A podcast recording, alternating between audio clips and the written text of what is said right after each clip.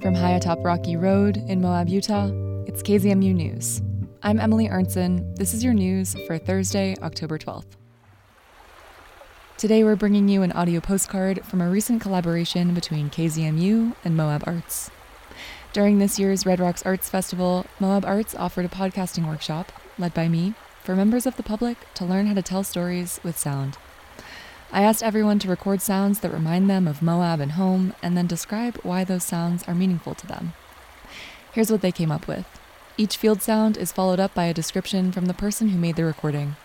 Hope you enjoy. The chirping of the birds wakes me up in the morning with their beautiful melodies and greets my day with joy. When the crickets start their evening dance, it prepares me for the night, slows me down. So my challenge is to not step on cracks. it's really hard. I chose the sounds of my daughter playing uh, it reminds me of Moab because there are families being raised, um, and children are powerful symbols of a place, of a point in time. Children speak to everyone as symbols of wonder, of their own inner child, of the future. Where that crack is will open up, and I bounce, bounce down, and then bounce back up, and then I keep going. What do you have to say? This is my chicken Mabel. Uh, so I have two chickens, Mabel and Meredith, that live in my backyard. I raised them this spring for six weeks in my kitchen in a bin to the dismay of my roommates. I'm really proud that I've kept them alive for this long with predators, and now they're full fledged chickens. My sound was the razor. To some, it is fun, to some, it's noise pollution. The obnoxious noise destroys the wilderness experience. Low vent. The swamp cooler.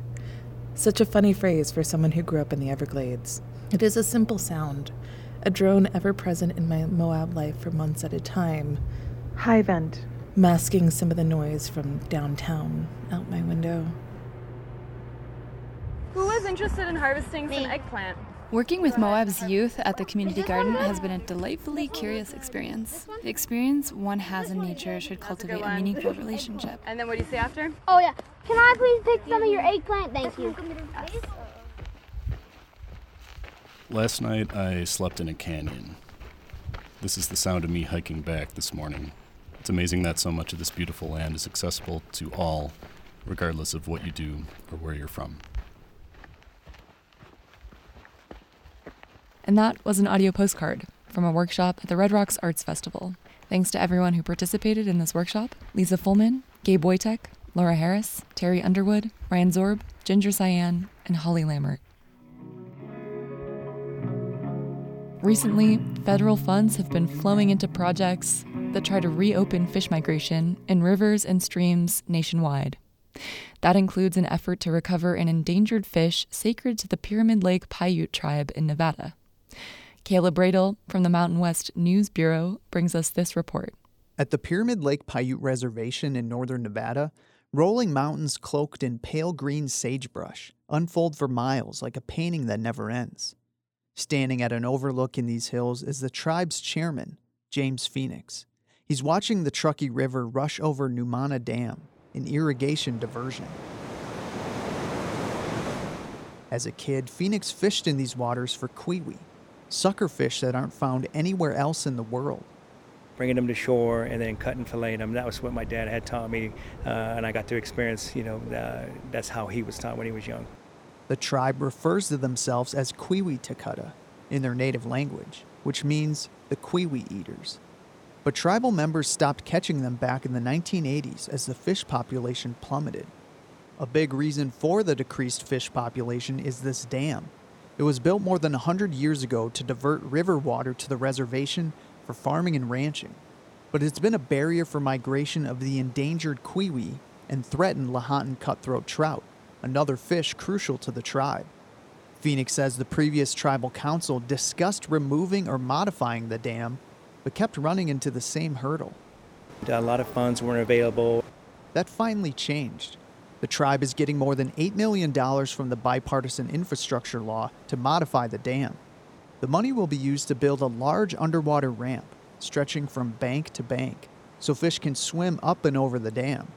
The project, which recently broke ground, will reopen 65 miles of river for their migration. Phoenix says that will impact more than the tribe's culture.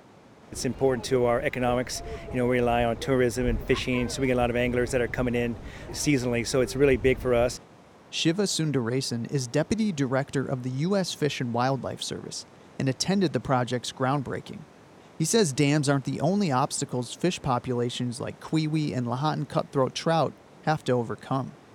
As climate changes in places, we're seeing uh, changes in snowpack, changes in the timing of when you have snow melt, changing water temperatures. All of that is definitely uh, affecting fish populations, fish habitat. He says that's why the Fish Passage project at Numana Dam is one of dozens nationwide receiving federal funding. Others in our region include efforts to recover Yellowstone cutthroat in Idaho, Rio Grande cutthroat in New Mexico, Bear River cutthroat in Wyoming and Utah, and flannelmouth sucker in Utah. Projects include everything from removing old dams to installing new culverts, which are large pipes that pass streams beneath roadways. The more I think we can restore these ecosystems, allow fish to migrate up and down the streams, have habitat where they can find refuge when you know, water temperatures rise, the better we will be at, at, at protecting and restoring, conserving these fish populations. At the Pyramid Lake Paiute Reservation, the underwater ramp will allow up to 600,000 cui-ui to swim over the diversion dam to new spawning grounds. Lisa Heki is a Reno based project leader with the U.S. Fish and Wildlife Service. Historically, they move in large numbers at the same time and they back up behind this current design. Now, with this uh, gradient structure downstream, it's designed specifically for cui-ui swimming capacity and speed. She says when river flows go down this fall, construction of the ramp will speed up. The tribe is putting the project out for a construction bid, and a third party contractor will build it. Tribal Chairman Phoenix says the Pyramid Lake Paiute tribe is excited to finally see shovels break ground on a decades long effort to recover their native fish. It's historical, it's big for us, and it's part of our existence. You know, it signifies us as uh, Numu people here at the Pyramid Lake Paiute tribe. He adds he's looking forward to the day when the cui-ui population is big enough for tribal members to catch, fillet, and eat them once again. I'm Kaleb Roedel. And that's the KZMU News for Thursday, October 12th. Get your community powered journalism weekdays on the airwaves at noon and 6 p.m. You can also find KZMU News anytime online at kzmu.org or wherever you listen to podcasts.